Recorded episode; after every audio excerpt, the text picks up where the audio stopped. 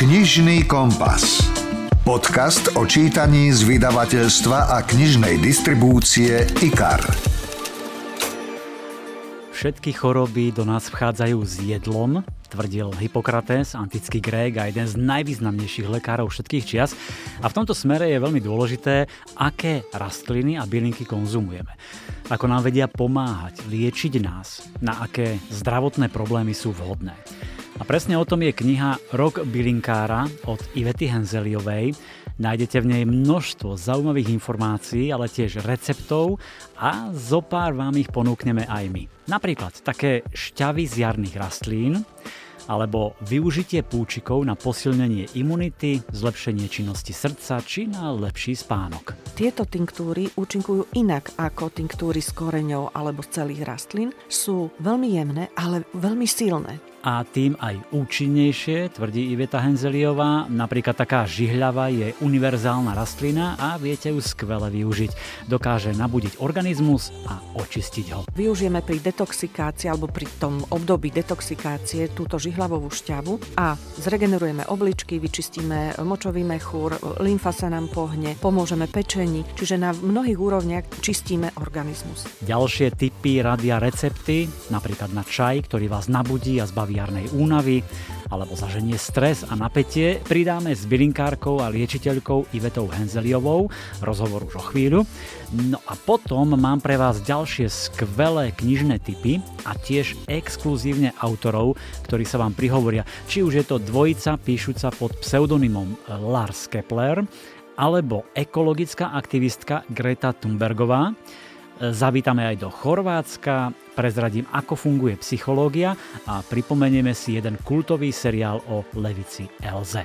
A pozor, vyšiel aj nový Stephen King. Mám pre vás úryvok načítaný hercom, ale tiež som oslovil umelú inteligenciu ChatGPT s otázkou, ktoré Kingove knihy sú najobľúbenejšie. Najpopulárnejšie knihy Stephena Kinga. Je to jeden z najúspešnejších autorov hororových a fantastických kníh. Tu sú niektoré z nich. Ktoré to sú podľa umelej inteligencie? Počkajte si, bude to zaujímavé. Príjemné počúvanie želá Milan Buno. Rozhovor zo zákulisia kníh. Rastliny liečia naše telo i dušu. Pomáhajú nám prekonávať rôzne obmedzenia a slabosti a môžu odhaliť to najlepšie, čo v nás je. Len tým rastlinám treba porozumieť. A myslím, že presne o to sa snaží aj nová kniha Rok bylinkára od Ivety Henzelyovej. Vitajte, Iveta. Ďakujem pekne, dobrý deň. No, vy ste skúsená bylinkárka, liečiteľka. Pred dvomi rokmi vám vyšla kniha Bylinková škola, ktorá bola mimoriadne úspešná. A ak si pamätáte, robili sme rozhovor, podcast a ja som už vtedy hovoril, že mňa nadchla. Nielen tým, ako vyzerala graficky upravená fotografia, ilustrácia a tak ďalej, ale samozrejme tým obsahom, tými receptami. Teraz teda vyšiel Rok bylinkára a mne sa opäť veľmi páči. Len povedzte, v čom je iný a prečo by si ho mali doplniť do knižnice k Bylinkovej škole? Túto knihu som pripravovala už dlhšie, samozrejme, a konečne som mala dosť materiálu i priestoru po prvej knihe Bylinková škola, aby som sa pustila do takej praktickejšej knihy. Mm-hmm. V Roku bylinkára ukazujem prierez vegetačnej sezóny i samozrejme sezóny, kedy rastlinstvo spí, čiže zimy. Rozoberám štyriročné obdobia z pohľadu našich predkov, z pohľadu prírodných procesov a javov, a z pohľadu súčasnosti. Čiže veľmi veľa rád, nielen pre bylinkárov, ale aj záhradkárov, ako pestovať rastliny, ako ich využiť, čo robíme na jar, čo v lete, čo na jeseň a v zime takisto. Bylinkár nespí, ani záhradkár. Pripravuje sa na ďalšiu sezónu, čiže to je prvá časť knihy. V druhej časti knihy sa venujem liečeniu tela a duše ovocím, zeleninou a bylinkami. Aha. Prinášam množstvo receptov z pohľadu čínskej medicíny a smerujem vlastne všetky tieto recepty ku piatim párovým orgánom, čiže zase podľa ročných období si môže každý vybrať podľa toho, akú sústavu orgánov chce regenerovať, harmonizovať alebo liečiť. Poďme si trošku do nej nazrieť, virtuálne si ju zalistovať. Ja som vybral niektoré veci, ktoré mňa zaujali a ktoré verím, že budú zaujímať aj našich poslucháčov. Áno, v tej prvej časti vlastne je tam ten kolobeh roka v prírode, tie, ten vplyv planét, mesiaca na rastliny. A to sa mi páčilo, keď ste tam pekne popisovali, že na ten zber a na to spracovanie liečivých bylín naozaj má veľký vplyv pohyb slnka a mesiaca a že treba zosúladiť práce v záhrade s fázami mesiaca. Čo to potom znamená? Znamená, že bude väčšia úroda, že bude menej škodcov? Presne tak. Rastliny rastú oveľa jednoduchšie alebo ľahšie z ich mm-hmm. pohľadu, sú zdravšie. Vyhneme sa rôznym ochoreniam, hubovým plesňam, ale aj škodcom, ktoré sú v prírode alebo v záhrade. A vlastne tým zosúladením s rytmami prírody a našej záhrady, alebo aj zberu vo voľnej prírode, sa my vraciame do toho rytmu prírody. Mm-hmm. Čiže my to, ja to beriem ako liečivý proces. Keď vnímam, aký, aká je fáza mesiaca, aké planéty, aké znamenie zverokruhu a rozumiem trošku tomu, aké energie práve sú aktuálne, v mm-hmm. ktorých my vlastne existujeme, my nie sme mimo vplyvu týchto energií, tak potom nevedomky, a to mi moji študenti hovoria, že oni sa ani nevšimnú a proste nabehnú na úplne iný rytmus.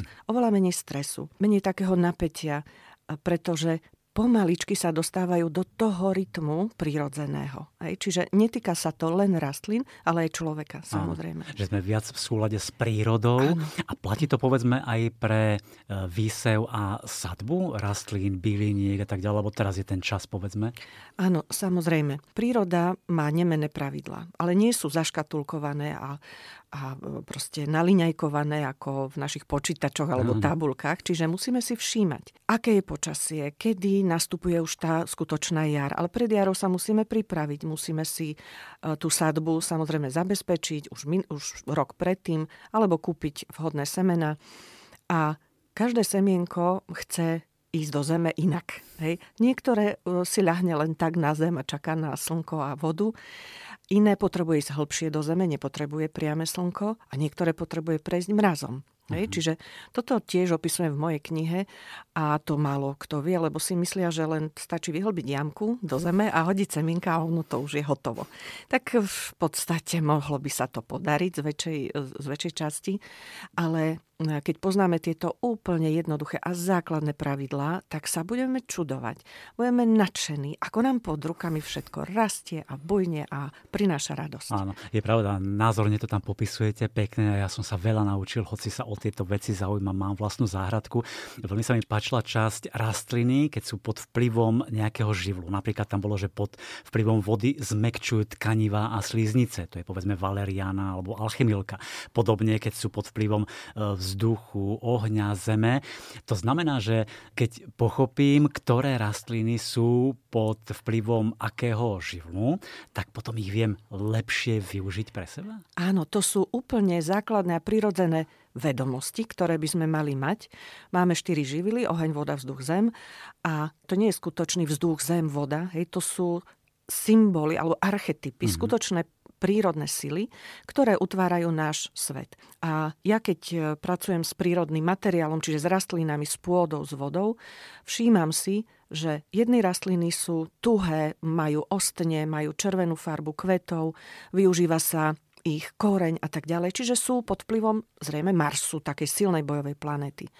Rastliny, ktoré vyhľadávajú vodu, tienisté územia, sú mäkké alebo ich kvet nie je tak veľmi výrazný farebne, sú zrejme pod vplyvom vody. A rastliny pod vplyvom ohňa budú vplývať na tie orgány a orgánové celky, ktoré sú pod vplyvom tohto živlu, a to je napríklad pečeň a žlčník, ale aj srdce a tenké črevo. Mm. A voda určite bude pôsobiť na obličky a močový mechúr. Čiže jednoduchý príklad. Mám problémy s močovým mechúrom, tak nebudem si dávať ostré, pálivé aj potraviny alebo silné takéto marsovské rastliny, ale siahnem po rastlinách tzv. Tých vodných alebo vplyvom vody alebo planety mesiac a urobím dobre. Hej? Čiže zosúladím to liečenie s tým živlom, Ktoré, ktorý mi robí problém v mojom Aha. tele. Čiže naozaj oplatí sa poznať tie prepojenia a v tej knihe sa o tom dočítate. Mne sa veľmi páčilo, ako ste písali, že podobnosť hlavy človeka s koreňom rastliny poznali už v antike a stredoveku. Čo to znamená? Vysvetlite, lebo je to veľmi zaujímavé. To v našej branži, to je už starý známy termín, takzvaný obrátený človek, alebo vlastne obrátená rastlina. My sme ju považovali až donedávna, lebo už, chvála Bohu, aj veda uh, už nám to nevytýka, že to nesmieme o tom hovoriť, až to blúd. Rastlina je inteligentná, ale jej inteligencia je na celom tele a hlavne v koreňoch. Mm-hmm. A inteligencia človeka, mozog, rozum, je v našej hlave. Hej? Čiže keď to otočíme, tak tá rastlina má mozog, hej? A ten intelekt, tak nadnesene trošku povedané, vo svojich koreňoch. Mm-hmm. A takto vlastne týmito podobenstvami alebo symbolikou tiež vieme sa veľa naučiť o nás samých. Hej, lebo rastliny sú naši učitelia, takže aj týmito pozorovaniami, vnímaním hĺbky tých symbolov, ktoré rastlina prináša, vieme zlepšiť náš život a zdravie. Presne to je o tom tá kniha, že lepšie možno pochopíme ten svet rastlín, viac prenikneme do toho, že aké sú, ako rastú, ako nám môžu pomáhať. Vy tam napríklad píšete o tom, že už farba okvetných lístkov naznačuje liečivé účinky, napríklad tuším modré lístky, očianky si volí na oko, oči, ano, zrak. To je tzv. Teória signatúr, ktorú nám opäť sprístupnil Paracelsus aj po, po dlhých vekoch, ale ona, to, to nie je teória, ktorú by niekto vymyslel. Hmm. Ľudia si všimli, že určité znaky rastliny, napríklad farba okvetných lístkov, ukazuje na to, ako sa majú využiť, alebo na ich lieči, liečivé použitie. Červená farba kvetov, no čo nám pripomína krv, tak bude na krv, na pečeň, hej, a na tieto systémy a podobne. Ale chcem povedať, že to je len začiatok. To je len povrch rastlín, hej, vonkajšok. Tá teória signatúr e, hovorí hlavne o vnútorných signatúrach, čiže duchovnom založení rastliny. A tam treba trošku viacej naozaj študovať aj mnohé súvislosti s planétami, astrológiou a symbolikou, ktorú nám zanechala napríklad hermetický odkaz alebo aj tradičné liečivé, liečebné systémy, či Čína, či ajurvéda, alebo aj slovanské systémy. Taký jednoduchý príklad si uvedieme ešte, keď som hovoril teda o tej očianke alebo o, tej, o tých červených kvetoch. Mám na záhrade brezu. Myslím, že tam ste spomínali, že breza a koža. Ako ju viem využiť pre svoju kožu? Všetko, čo je na koži, je ten pôvod toho je v trávení. Hej, vo vnútri. Jasné. Čiže to sa odzrkadluje na koži, vychádza znútra. No a aby my sme zvnútra mohli byť čistí, na to napríklad môžeme na jar využiť brezu. Breza je jedna zo základných rastlín, ktoré podporujú vylučovanie moču. Čiže cez moč sa čistíme. A to nie je len táto vlastnosť brezy, ale môžeme využiť aj jej vodu na jar a zároveň aj prvé lístky, tie, tie celkom prvé. A týmto vlastne liečíme a harmonizujeme obličky a močový mechúr, vylučovací systém. Čiže pomáhame telu zbavovať sa usadenín, po zime škodlivín. A je to dobré robiť pred nástupom jary, teda ešte teraz aj, mm-hmm. kým tá jar neprepukne, pretože potom e, tam už je aktívny žlčník a pečeň a tam potrebujeme trošku už inak pôsobiť, mm-hmm. hej, na telo. Ale breza na začiatku jary je úplne fantastická na ten vstup. Ja som si v lani natrhal lístky, usušil na čaj. Dobre som urobil? Výborne. A je dôležité, kedy som tie lístky trhal, či naozaj na jar, alebo aj počas roka a na jeseň? Platí, že najlepšie zbery listov sú skoro na jar, lebo v nich je najväčšia sila. Je tá prvá búrlivá jarná sila, ale listy môžeme zberať počas celého roka. Hej. Len uh, ani chuťovo už nebudú také až sladké ako tie jarné, ano. Ale budú mať obsah tých účinných látok uh, pod, podobný ako tie prvé mohutné jarné zbery. Takže keď nestihneme na jar, pokojne môžeme počas celého roka listy zbierať. No dobre, tak nabehnem teraz na záhradu cez víkend a nazbieram si listy z brezy. Veľmi sa mi páčilo, aby ste to už naznačili časti, ako to vyzeralo u tých našich predkov v jednotlivých ročných obdobiach, čo robili, ako sa správali k tej prírode, ako ju vy užívali, ale samozrejme so zachovaním všetkého toho, čo treba. Potom tam píšete samozrejme veľa o tých bylinkách, veď sa to volá Rok bylinkára, ktoré sú naozaj nenáročné a vie ich pestovať každý, ale povedzme nás počúva teraz niekto, kto nejako veľmi nepestoval bylinky, ktoré by ste mu tak na začiatok odporúčili pestovať, že sú jednoduché, ale vie ich naozaj dobre využiť a prípadne ako pestovať, lebo vy ste tam napríklad radili, že ne... netreba do riadkov, ale napríklad do mandaly bylinkovej.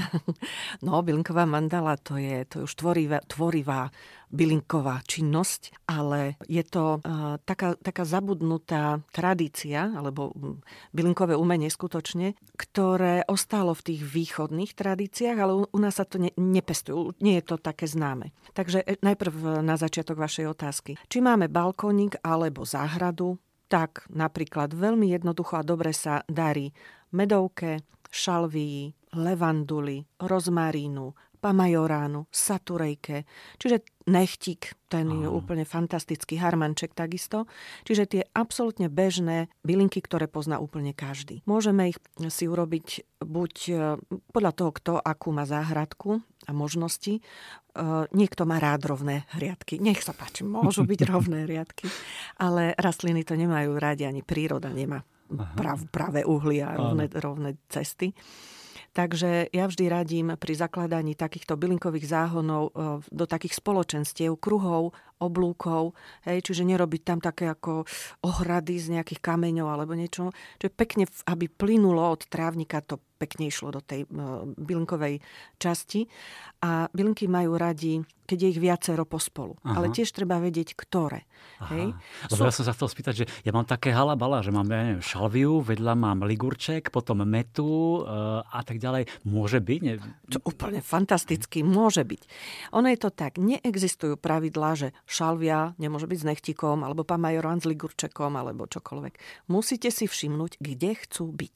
A keď intuitívne, a niekto si to uvedomuje, niekto nie, ale keď proste pustím ten svoj šiestý zmysel pracovať, tak on mi presne povie, že a daj to trošku ďalej, alebo tú rastlinku tam nedávaj. Hej, toto sa ti tu nebu, toto tu nechce byť. Hej, čiže ja tak chodím po záhrade s priesadami alebo semenami a hľadám takto vhodné miesto a snažím sa počúvať rastliny, pretože oni nám vždy povedia, kde chcú byť. Čiže... Presne, o tom to je, že sledovať, počúvať, načúvať im a potom skúšať iné možno miesta, áno, v tieni viac, menej, na slnku a podobne. Učíme sa. Učíme sa od rastlín, hej, a, a netreba len to brať, že a tu sa mi to nepodarilo. Prečo tam ona nechcela byť? A z toho sa učíme, hej, lebo tie rastlinky nás vedia učiť na veľmi hlb, hlbokých úrovniach a veľmi hlboké filozofické pravdy, skutočne. Veľmi sa mi páčila časť o gemoterapii. To je vlastne využitie liečivých účinkov púčikov, výhonkov, klíčkov. Približte nám, ako to funguje, lebo už som to niekoľkokrát chcel skúsiť, ale neviem, povedzme, aké púčiky zbierať, čo potom s nimi. Jar je tým obdobím, kedy jedine môžeme zbierať tie púčiky, a to väčšinou púčiky kríkové alebo stromové. Čiže stromy a kríky nám ten materiál po- poskytujú najprv. Tie púčiky ne- musia byť trošku už väčšie, hej, mm. nie rozvité, ale už napúčané, hej, tou miazgou, tými enzymami a vit- účinnými látkami. A zbierame ich teda tesne pred rozkvitnutím. Hej, už m- musia byť proste trošku väčšie. Zbierame ich zo spodných častí kríkov a stromov, aby sme nenarušili kvitnutie, plodnosť a tak ďalej. To som sa chcel spýtať, že keď si ich pooberám, tak nebudem mať kvety, listy mm-hmm. a podobne. A keď máte taký strom alebo veľký, čo viem, černicový krík, tak tam to nebude problém. Aha. Využitie týchto púčikov je takéto. Zalejeme ich lúhovadlom, čiže alkoholom, aby sme vyrobili tinktúru. Hej, čiže macerujeme v alkohole.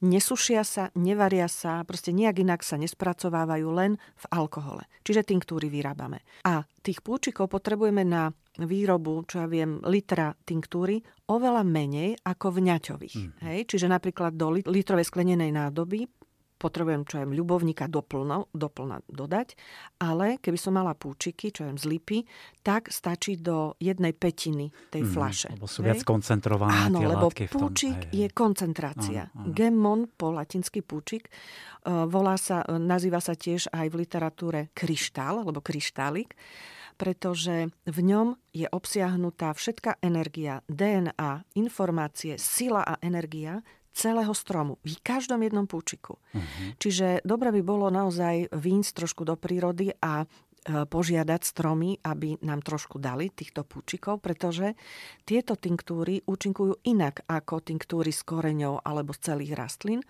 Sú veľmi jemné, ale veľmi silné. Hej. Nie, nie no, tým, čiže aj dávkovanie že... bude iné? Že povedzme pár kvapiek denne? Alebo... Dávkovanie je jedna kvapka na jeden kilogram hmotnosti. Čiže šesťdesiatkilový človek potrebuje šesťdesiat kvapiek denne, dvadsať ráno, dvadsať obed, dvadsať a, večer. A hej, rozdelíme. Mm-hmm. A ešte mi povedzte, mm-hmm. dve otázky mi teraz napadli, že aké púčiky, či akékoľvek, lebo mám tam, ja neviem, hortenziu, či môžeme z toho otrhnúť púčik a potom, či môžeme miešať e, rôzne púčiky do toho istého alkoholu. Nie, tým, ktorý sa robia z jedných druhov púčikov. No. Potom môžeme zlievať a robiť kombinácie. Jasné. Ale, ale luhovať na, sa to luhovať musí... musím urobiť mm. základnú tinktúru mat- matečnú uh, z tej jednej rastlinky alebo z tých púčikov. A aké? Akékoľvek? Môžeme... Alebo z, z určitých stromov? Tú hortenziu by som nechala tak, lebo zoberiete... Lebo tam má také krásne púčiky. Má, ale potom z nich bude uh, veľa listov a veľa kvetov. No, hej, no. Potrebujeme mať kvitnúcu hortenziu.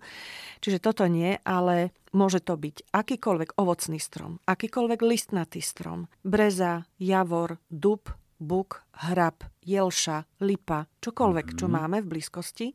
Spracujeme, ako som povedala, potom neskôr môžu ísť kríky, ako sú maliny, černice, ču, čučoriedky, alebo ja mám dúlu, rýbezle, dúle, áno, uh-huh. všeličo. Pre ženy sú výborné čerešňa a višňa, aby si urobili. Pre chlapov je dobrý dub, jasaň, jelša. Veľmi zaujímavé a myslím, že s týmto možno súvisí aj ďalšia časť, čo som sa chcel spýtať, a to boli šťavy z jarných rastlín. Lebo aj teraz je to správne obdobie, ako toto vyzerá, ako ich vlastne využiť. Keď sa povie šťava, tak si myslíte, že ideme odšťavovať ovocie, hej, podobne. Tak nejak podobne sa to robí. Potrebujeme mixer s tými nožmi na spodku, hej. Aha. Natrháme si napríklad mladú žihlavu, alebo skorocel, alebo listy brezy, dajme tomu. Musíme zaliať troškou vody, hej, aby sa nám to roz, dokázalo rozmixovať. Tú masu potom vytlačíme a máme šťavu. Ale je, treba dávať pozor, lebo sú to veľmi koncentrované šťavy. Čiže nepijeme na litre, alebo čo je, dva deci naraz, po lyžičkách. Hej. Dospelý človek dva až tri lyžičky denne, napríklad žihlavovej šťavy, hej, toho koncentrátu. Vždy sa musí robiť čerstva, tá šťava nemôže sa nechať na... Aha, čiže nemôže do chladničky ne, na pár dní. Môžeme na tak dvadsaťštyri hodín alebo Aha, dva dní, no dajme tomu, ale treba rátať s tým, že okamžite, keď odtrhneme rastlinu, už stráca časť svojej síly a účinných látok. Áno. A teda čo najskôr potrebujeme dostať to do seba. A napríklad táto žihlebová šťava je na čo dobrá? Na krv alebo um, pre anemických ľudí a podobne? Presne tak. Žihlava je univerzálna rastlina a na jar potrebujeme nabudiť organizmus, mm-hmm. čiže očistiť ho od, a prebudiť zo zimného spánku. Takže využijeme pri detoxikácii alebo pri tom období detoxikácie túto žihlavovú šťavu a zregenerujeme obličky, vyčistíme močový mechúr, lymfa sa nám pohne, mm-hmm. pomôžeme pečení. Čiže na mnohých úrovniach čistíme organizmus. Pri žihlave len chcem upozorniť tých, ktorí majú oslabené obličky alebo nedaj Bože poškodené, aby opatrne narábali so žihlavou, lebo je veľmi razantná a, a mohla áno. by spôsobiť trošku Čiže starosti. Vždy, vždy si treba naštudovať, alebo aj v tej vašej knihe Rok bylinkára. Inak teraz mi napadlo, povedzme, púpava a listy.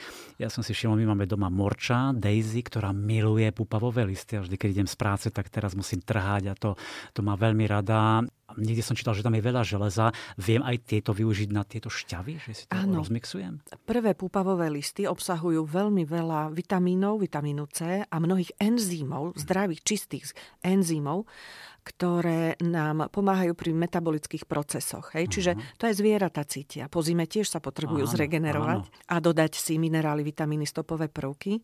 Ale spolu s listami treba si nazbierať aj korene púpavy, pretože v koreňoch púpavy, alebo aj čakanky a iných rastlín, korene ktorých spracovávame, sú práve na jar tie látky a vitamíny, ktoré potrebujeme presne na anémiu, na krv, čiže je tam železo, meď, vápnik v správnych pomeroch.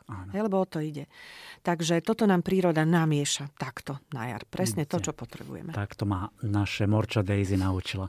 Ale napríklad záhradkári vo vašej knihe určite sa potešia viacerým kapitolám, lebo hovoríte tam povedzme o výluhoch, ktoré sú dobré na rastliny, aby možno lepšie rástli, ale hlavne proti škodcom. No ja čo vždy robím a to celý môj, všetci moji susedia vedia, že oh bože, už zás výluch ste robili.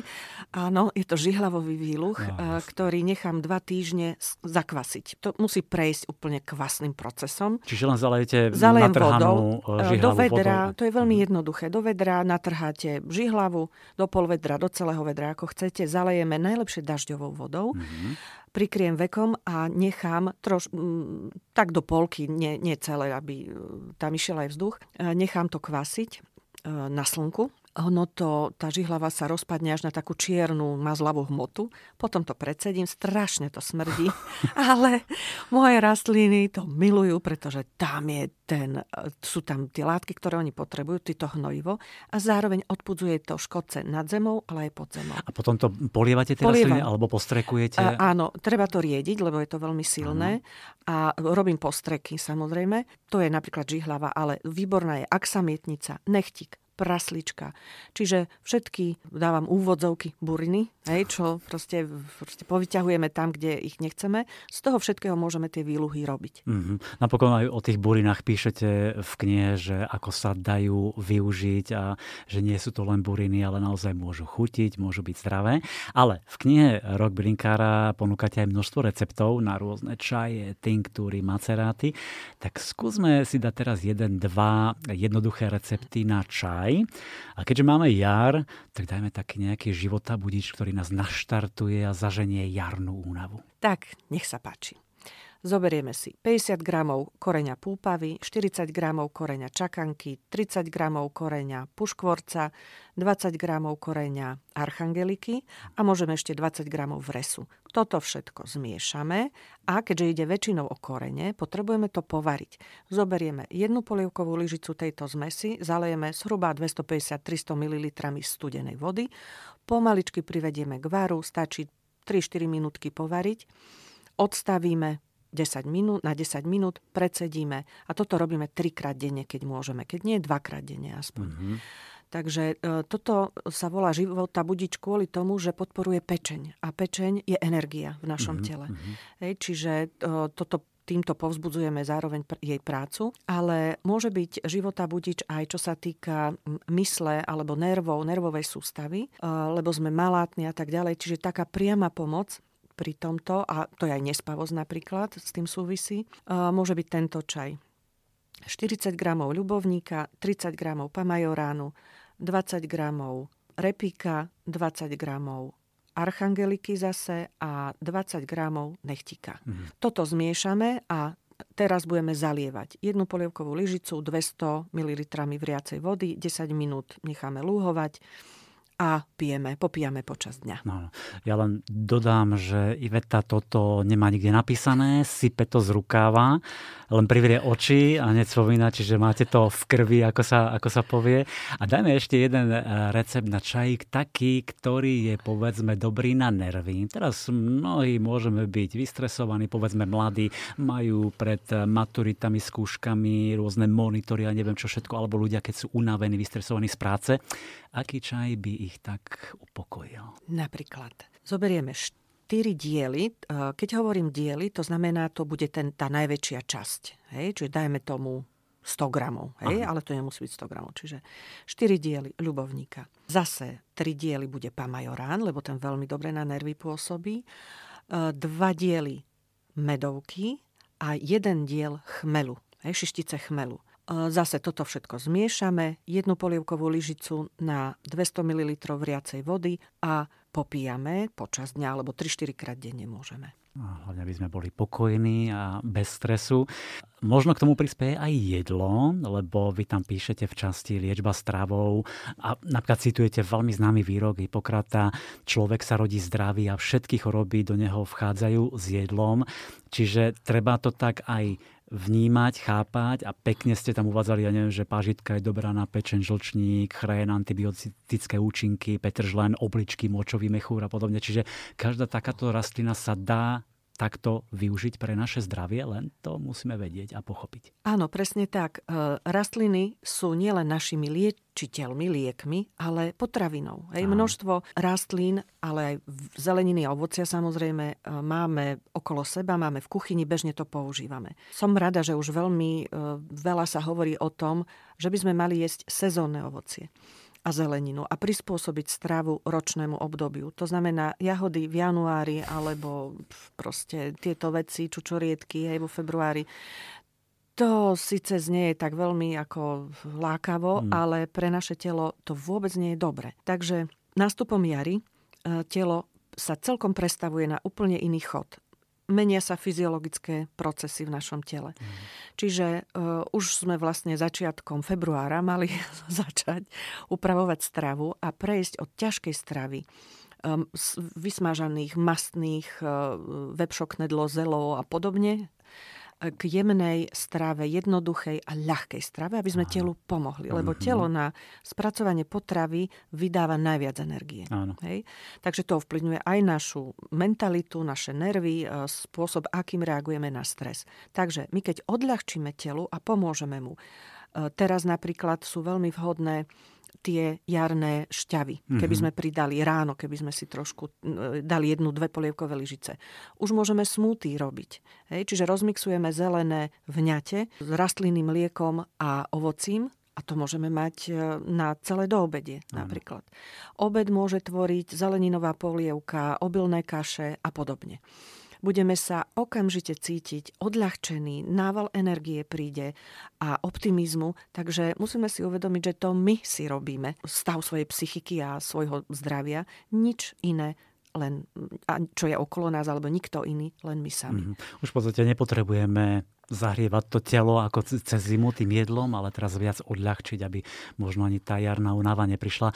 Čiže keď to tak zhrnie, možno povedať, že tak ako chceme pochopiť našich domácich miláčikov, psi, mačky, kone a tak ďalej, ich správanie, ich pocity, aby sme vedeli viac vychutnávať ten čas s nimi, tak, tak v podstate to platí aj o rastlinách, o bylinkách, že ponoriť sa do ich sveta, pochopiť ich, aby sme ich potom vedeli lepšie využiť pre naše telo a myseľ? Toto by som chcela, aby toto ľudia pochopili. O tom sa snažím písať. To ste presne povedali. Od toho povrchného vnímania rastlín, že niečo je zelené, niečo farebné, toto mi uškodí, toto je jedovaté a toto je dobré. Prejsť ku skutočnému vnímaniu, ku skutočnému pochopeniu rastlín ako živých, oduševnelých, inteligentných bytostí, ktoré tu boli dávno pred nami a sú našimi spoločníkmi. Nie len Nie sú tu len na to, aby nás proste udržali pri zdraví, pri živote teda tým, že nám dávajú sa jesť a liečia nás, ale oni harmonizujú a udržujú energie a vibrácie na, na planéte a vlastne aj v človeku. My sme z veľkej časti duchovné bytosti, čo sa týka tela, tak z, veľ, z väčšej časti voda. Mm-hmm. A už je, sú známe nielen od zakladateľa tejto tohto nového pohľadu na vodu Emota Masaru, Japonca, ktorý fotil vodné kryštály a dokázal vlastne to, čo my hovoríme bylinkári dávno, že každá myšlienka, emócia, slovo pôsobí na vodu v nás, vodu okolo nás, vodu v rastlinách a mení jej štruktúru a, a stav. To znamená, aby som to jednoducho povedala. Ja, keď sa budem k rastlinám správať s láskou, ohľaduplnosťou, súcitom, porozumením, tak budem ich udržiavať v zdravom stave, budú prosperovať, odvďačia sa mi zvýšeným množstvom či liečivej energie alebo účinných molekúl tých látok hmotných a tým pádom ja budem v lepšom stave, budem čerstvejšia, zdravšia, budem myslieť jasnejšie a tak ďalej, žiť dlhšie. Aha. A tento kolobeh vlastne takto by to malo fungovať. Mm. Hej? Lebo rastliny nás počujú, vidia, vnímajú, hovoria s nami. Hej? Len tomu musíme uveriť. Len sa k tomu musíme odhodlať, aj, nadviazať ten kontakt s nimi. A ja myslím, že toto vnímanie odozdávate tými knihami, či už to bola prvá Bylinková škola, alebo aj teraz Rok bylinkára, alebo aj to naozaj opäť uh, nádherná kniha graficky, vizuálne, ilustrácie, fotografie, nákresy a tak ďalej, ale najmä obsahovo je tam veľa typov, rád, receptov, rôzne zaujímavosti, zvyklosti, mýty a tak ďalej. Myslím, že je to ten typ knihy, ktorý aj večer alebo cez deň si sadnete a len tak si listujete a máte radosť, užívate si tie chvíle, tak ja verím, že bude táto kniha pomáhať ľuďom, že odovzdá to vaše vnímanie tých rastlín, toho rastlinného sveta, že nám bude prinášať naozaj úžitok. Ďakujem, že ste prišli. To bola bylinkárka, liečiteľka Iveta Henzelyová. A ja ďakujem, dovidenia. Počúvate podcast Knižný kompas. Kedysi bol vo Švédsku sériový vrah, čo sa volal Jurek Walter. Prekonal všetkých iných vrahov v Severnej Európe, pokiaľ išlo o krutosť, ale aj počet obetí. Nakoniec ho zastavil komisár Joona Linna. Ha, ale naozaj. Fanúšikovia severských detektívok a špeciálne dvojice píšucej pod pseudonymom Lars Kepler sa už tešili na deviatu knihu s Joonom Linnom s názvom Pavúk. Hello all Slovak readers. Ahoj všetci slovenskí čitatelia, sme Lars Kepler. Práve vyšiel náš nový thriller Pavúk. V ňom sa detektív Joona Linna a Saga Bauerová stretávajú s úplne odlišným typom sériového vraha, ktorý dáva polícii šancu zachrániť obete, ak sa im podarí vyriešiť hádanku, kým bude príliš neskoro. Dúfame, že sa vám bude páčiť. No ja som si istý, že sa vám bude páčiť, ak máte radi napínavé, drsné severské krymy. Nad Joonom Linnom tentoraz visí Damoklov meč, ide mu priamo o krk, pretože jeden z nábojov tajomného zabijaka je určený práve jemu. Pavúk je starý dobrý Lars Kepler. Je tam výborný nápad. Zápletka, zbraň a deväť bielých guliek, pričom posledná je teda určená pre Joona Linnu. Sledujeme, ako tajomný vrah postupne používa tieto guľky, ako vraždí. Strašný je samotný spôsob zavraždenia, výber obetí a potom žiadne stopy, nič, čoho by sa dalo zachytiť. V tomto sú autori skvelí, remeselne, zručne vystavaný príbeh. Je to napínavé, čítavé, mrazivé. Keplerovci, čiže Alexander a Alexandra Andorilovci, majú skvelý štýl písania, ktorý vás vtiahne. Prekvapujú svojou kreativitou a vždy nasadia svižné tempo. Aj v tomto príbehu začali zostra. Zmiznutie policajtky Margot v stajniach pre kone hneď na prvých stranách, potom nález balíka, v ktorom je rozpustené ľudské telo a biela nábojnica na mieste činu. Joona aj Saga majú svojich démonov, ktorých má na svedomí najmä spomínaný sériový vrah Walter Jurek. Podarilo sa im ho síce zlikvidovať, ale zaplatili za to vysokú cenu. V tomto sú Keplerovci vynikajúci a psychológia postav funguje na jednotku. Sledujeme kriminálnu líniu príbehu, aj tú osobnú. Myslím, že Pavúk je opäť veľmi intenzívne čítanie pre milovníkov detektívok. A ja tu mám pre vás úryvok, ktorý číta herec Vlado Kobielsky. A je práve z tej konskej stajne, kde napadol vrah policajtku Margot. Sotva si stihne uvedomiť, že niekto po nej vypálil z pištole, rozozvučí sa jej v ušiach vysoký tón. Kone sú vyľakané, všetky sa v boxoch nervózne hýbu, búchajú o steny, prešľapujú dookola a trhane dýchajú cez nozdry. Margot chápe, že ju postrelili. Silno krváca. Srdce jej bije príliš rýchlo. Dobrý Bože, dobrý Bože. Pomyslí si, že musí vstať, ísť domov a vysvetliť svojim dcéram, že ich nadovšetko miluje. Niečie kroky sa blížia po podlahe. Margot sa zrazu bojí, že umrie. Počuť škripot, nasledovaný cinknutím o radiátor. Margot si necíti spodnú časť tela, no všimla si, že ju niekto vlečie za nohy k dverám. Bedrová kosť škriabe o podlahu. Snaží sa pridržať koryta s objemovým krmivom, ale je príliš slabá. Vedro sa prevráti a trochu sa odkotúľa. Bunda a tielko sa vytiahnu hore. Rýchlo dýcha. Chápe, že výstrel vošiel priamo do chrbta. Bolesť naráža znova a znova do trupu. Je to ako zásek sekerov, ktorý cíti len v určitom smere. Margot je vlečená ako zviera na porážku. Unášaná prúdom ako čln skôry vznášajúca sa ako zepelin nad poľami. Myšlienky sú čudné. Vie, že sa nemôže vzdať, že musí ďalej bojovať. Je však slabá. Už viac neudrží hlavu hore. Nos, ústa a brada sa odierajú o betón. Po desivom severskom trileri Larsa Keplera tu mám ďalšie zimomriavky, tentoraz od majstra hororov Stephena Kinga. Je to zbierka štyroch príbehov s názvom Ak tečie krv.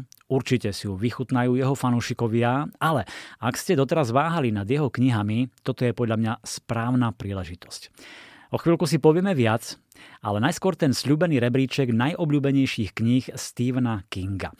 Túto otázku som položil umelej inteligencii ChatGPT, ktorá dokáže zanalyzovať obrovské množstvo dát a textov v akomkoľvek jazyku a odpovedať na ktorúkoľvek tému či položenú otázku. No a ja som sa aj teda spýtal na najpopulárnejšie Kingovky a text som následne previedol generátorom hlasu do audiostopy. Ahoj. Stephen King je jeden z najúspešnejších autorov hororových kníh a jeho knihy sa stali kultovými.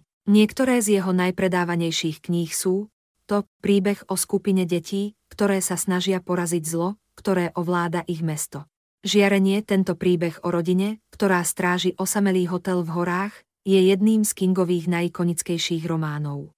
Odpor, tento rozsiahly príbeh o apokalypse je jedným z Kingových najobľúbenejších diel a skvelým príkladom jeho schopnosti vytvárať dobre rozprávané príbehy.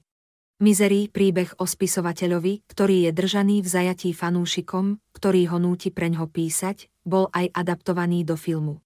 Carrie, prvý román Stephena Kinga, ktorý sa stal bestsellerom, je príbeh o mladej dievčine, ktorá má telekinetické schopnosti a ktorá je následne terčom šikany svojich spolužiakov. Toto sú len niektoré z Kingových najpredávanejších kníh, ale má mnoho ďalších populárnych titulov, ktoré by si ľudia radi prečítali. Toto sú teda najobľúbenejšie Kingové knihy podľa umelej inteligencie ChatGPT, ktorá analyzovala neuveriteľné množstvo dát. Tak je na vás, či jej veríte alebo nie. Určite na ďalších miestach by bola séria Temná väža, Mŕtva zóna.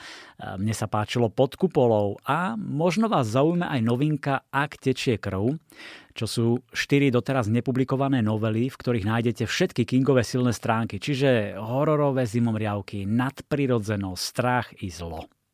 V prvej poviedke Telefón pána Harrigana chodí malý chlapec čítať jednému staršiemu pánovi a vypomáhať mu za drobný peniaz. Ale ako to už o Kinga býva, neskôr sa všeličo zvrtne a zmení.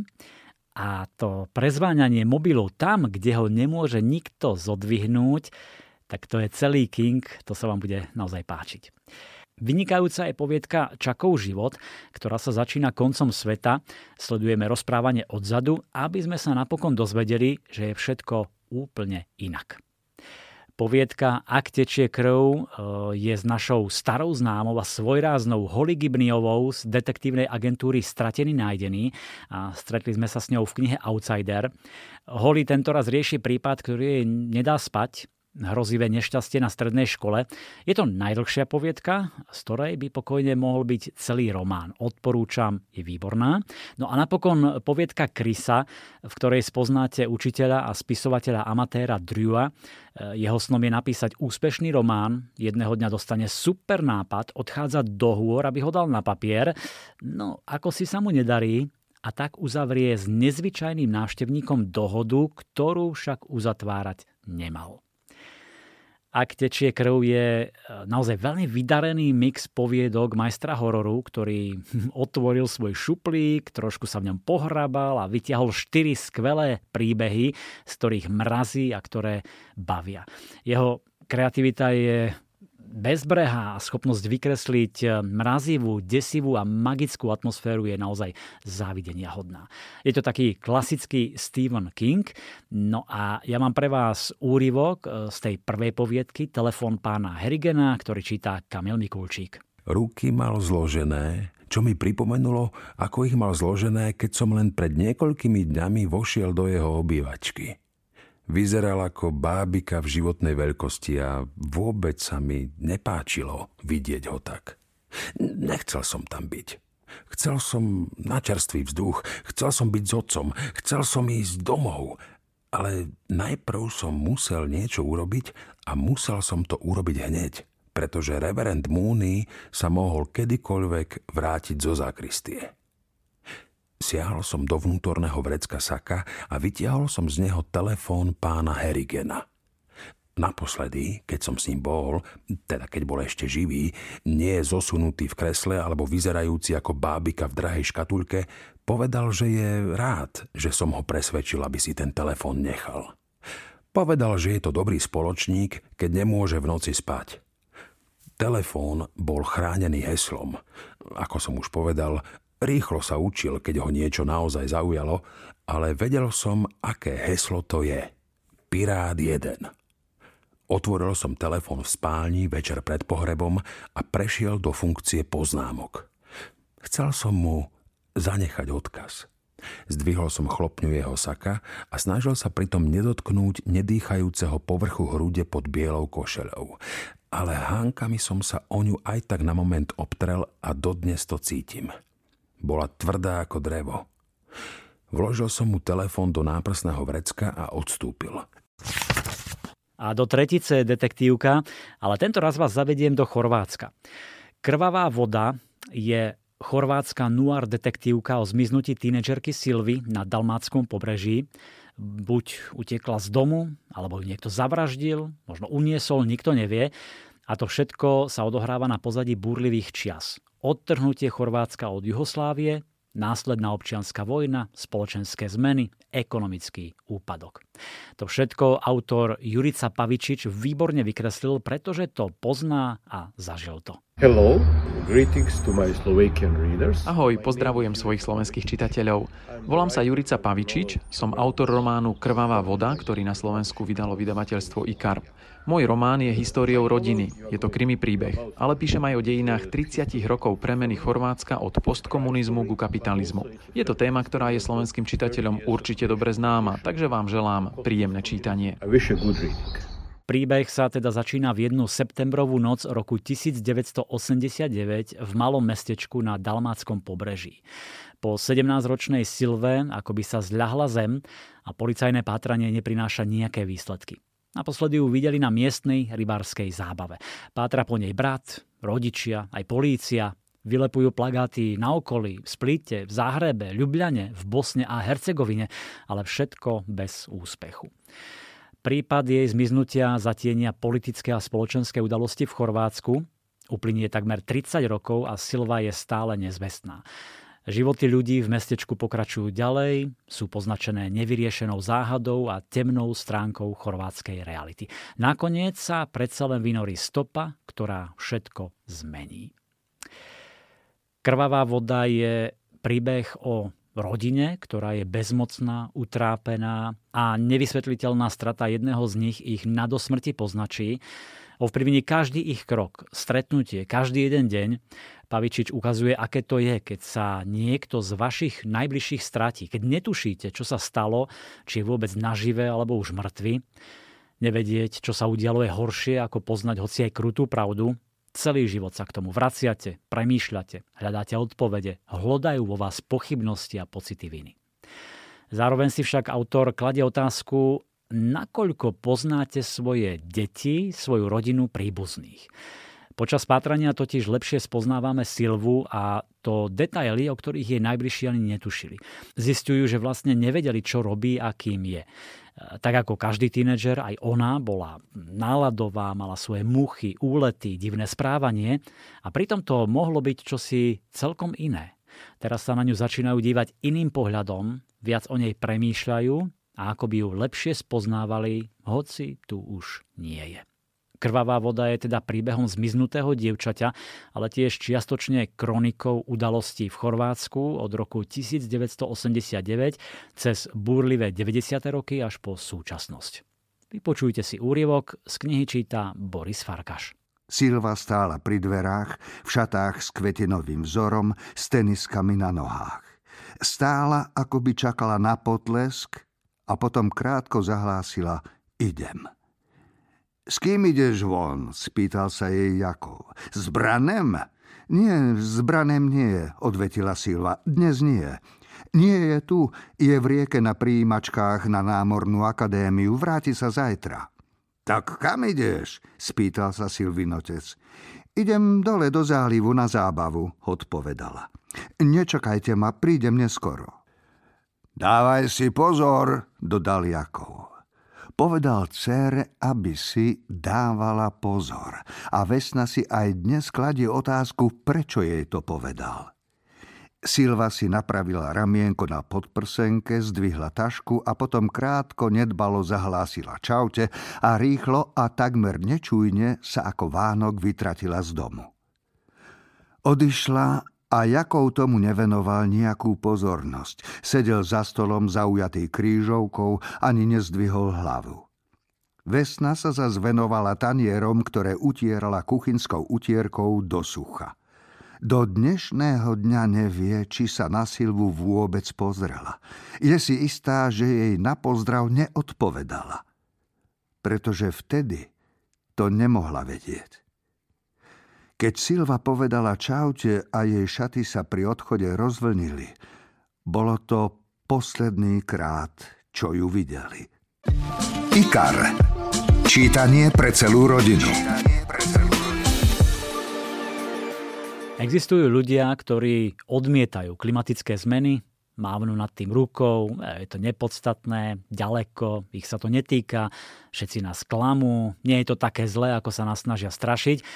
Tak pre týchto ľudí veľká kniha o klíme určite nie je, pretože ich aj tak nikto nezmení, nepresvedčí a oni sa cítia vo svojej bubline dobre. Ale ak patríte k tým, ktorí chcú vedieť viac, lepšie tomu všetkému porozumieť, dostať naozaj fundované názory, fakty, poznatky od skutočných odborníkov z rôznych oblastí, tak po tejto knihe siahnite. Švédska aktivistka Greta Thunbergová zozbierala do veľkej knihy o klíme vyše sto odborníkov, ktorí názorne ukazujú, čo sa deje a kam to smeruje, ak nezačneme výraznejšie konať.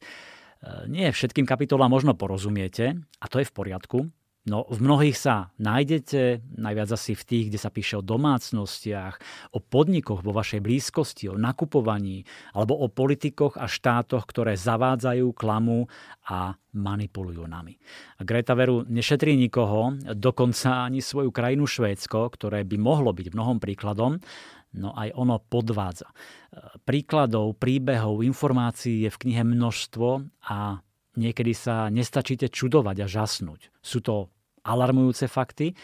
Vďaka vedcom a ich krátkym článkom, kapitolkám si veci dávate lepšie do súvislosti, dosahy chápete zrazu oveľa jasnejšie a prehľadnejšie. Ja osobne som vďaka tejto knihe konečne presnejšie porozumel viacerým problémom. Od fosílnych palív cez alternatívne zdroje, dôležitosť kryosféry. Čiže keď miliardy ľudí sú závislé a spoliehajú sa na ľadovce, ktoré zabezpečujú pitnú vodu a zavlažovanie.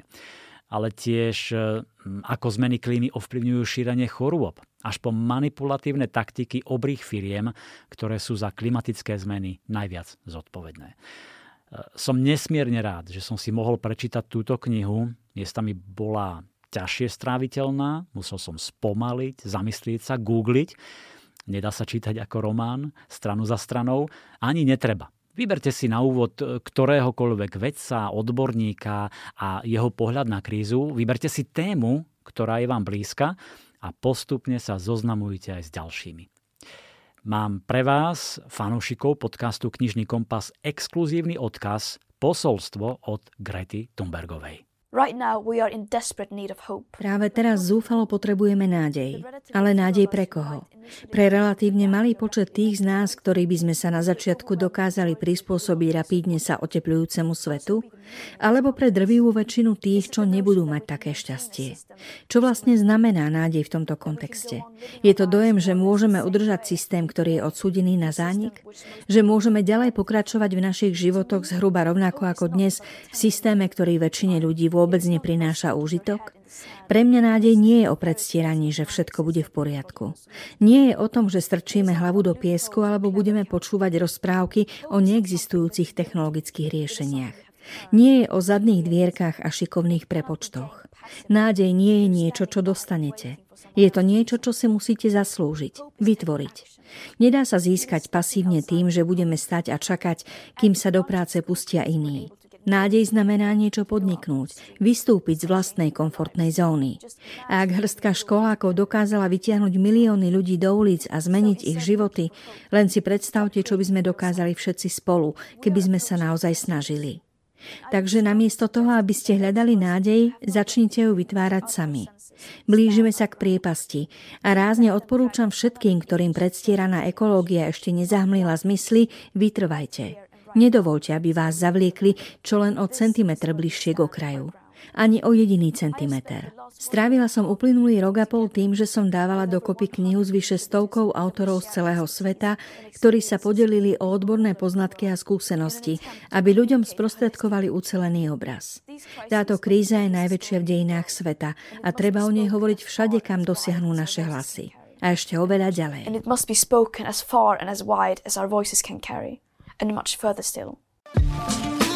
Počúvate podcast Knižný kompas. Spomínate si na príbeh levice Elzy a jej mláďat z kultového seriálu Volanie divočiny. Život levice odchovanej v zajatí patril pred rokmi k najsledovanejším programom v televízii a takto znela hudba v posledných minútach. Born Free. Born Free.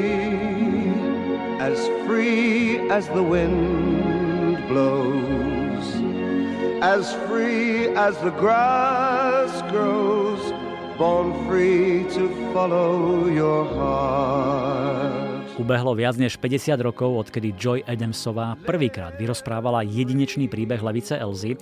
Zachránila ju ešte ako osirelé mláďa a vychovala v rezervácii v Kenii, kde sa s manželom starala aj o ďalšie zvieratá v núdzi. Elza však bola od začiatku zrodená pre slobodu a tak Joy čelila ťažkému, no správnemu rozhodnutiu. Len čo levica dorástla a bola schopná sama si uloviť potravu, nič nestálo v ceste jej návratu do divočiny. Teraz vyšlo nové vydanie knihy Zrodená pre slobodu a je to súhrnné vydanie pôvodného príbehu a jeho dvoch pokračovaní Living Free a Forever Free.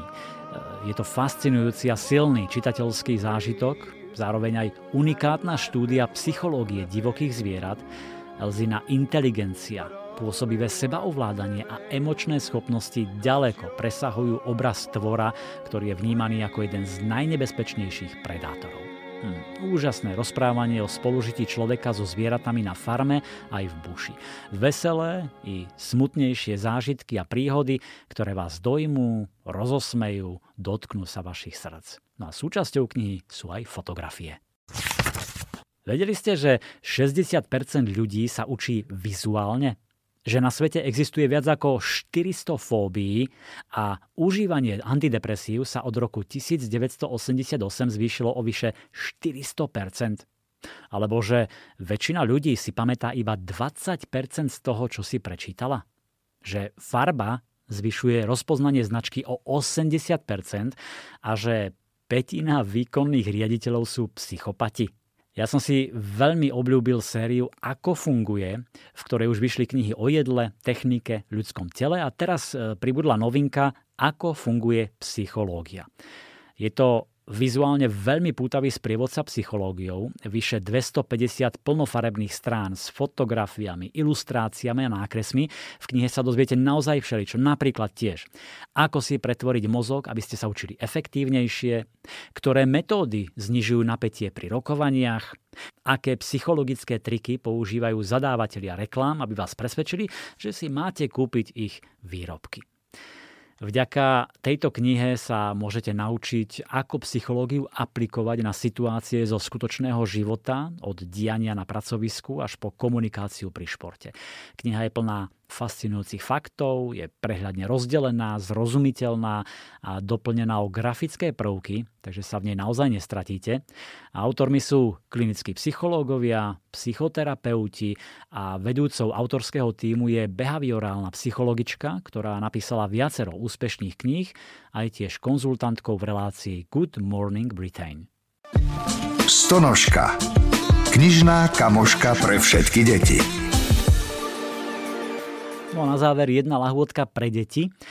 Prvý diel krásnej série Škola pre poníky s názvom Tajomstvo záhadnej jazdkyne. Konečne prišlo leto a pre desaťročnú Moniku Winterovú, ktorú kamaráti a známi nenazvú inak ako Mo, a jej nerozlučného priateľa a obľúbeného poníka Princa, budú tieto prázdniny nezabudnutelné. Spoločne budú viesť Školu pre poníky, značením sa preto pustia do výcviku v žrebčine, ktorý patrí k farme jej rodičov. Namiesto biológie či geografie sú v rozvrhu zábavné jazdecké hry a beh cez prekážky. Je to veľmi náročná a zodpovedná úloha. Mo sa už nevie dočkať zážitkov a jazd po lúkach v okolí. Zrazu sa však objaví neznáme dievča, ktoré má veľké tajomstvo a zdá sa, že bude súrne potrebovať pomoc. Hmm, aké šťastie, že Mo a Princ sú na blízku. Takto sa začína nový príbeh o poníkoch, živote v žrebčíne a priateľstve, ktorý je obohatený o veľmi pekné ilustrácie uznávanej nemeckej ilustrátorky Nadine Rajcovej. No a ešte jedna dobrá správa. Už koncom mája vyjde druhý diel série s názvom Starosti s vystrašeným poníkom.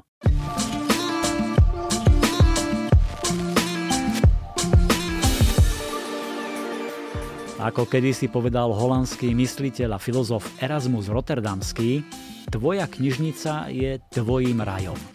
Tak si doplňte ten svoj vlastný raj o niektorú z noviniek, ktoré vyšli v uplynulých dňoch a týždňoch. Je z čoho vyberať, stačí zájsť do ktoréhokoľvek knihkupectva alebo si kliknúť na webe niektorý knižný e-shop. Verím, že sme trošku inšpirovali, nalákali vás na nejakú knihu. Ja ďakujem za pozornosť a ďakujem, že počúvate náš knižný podcast. Je vás čoraz viac a to nás teší. Všetko dobré želá Milan Buno. Knižný kompas. Podcast o čítaní z vydavateľstva a knižnej distribúcie IKAR.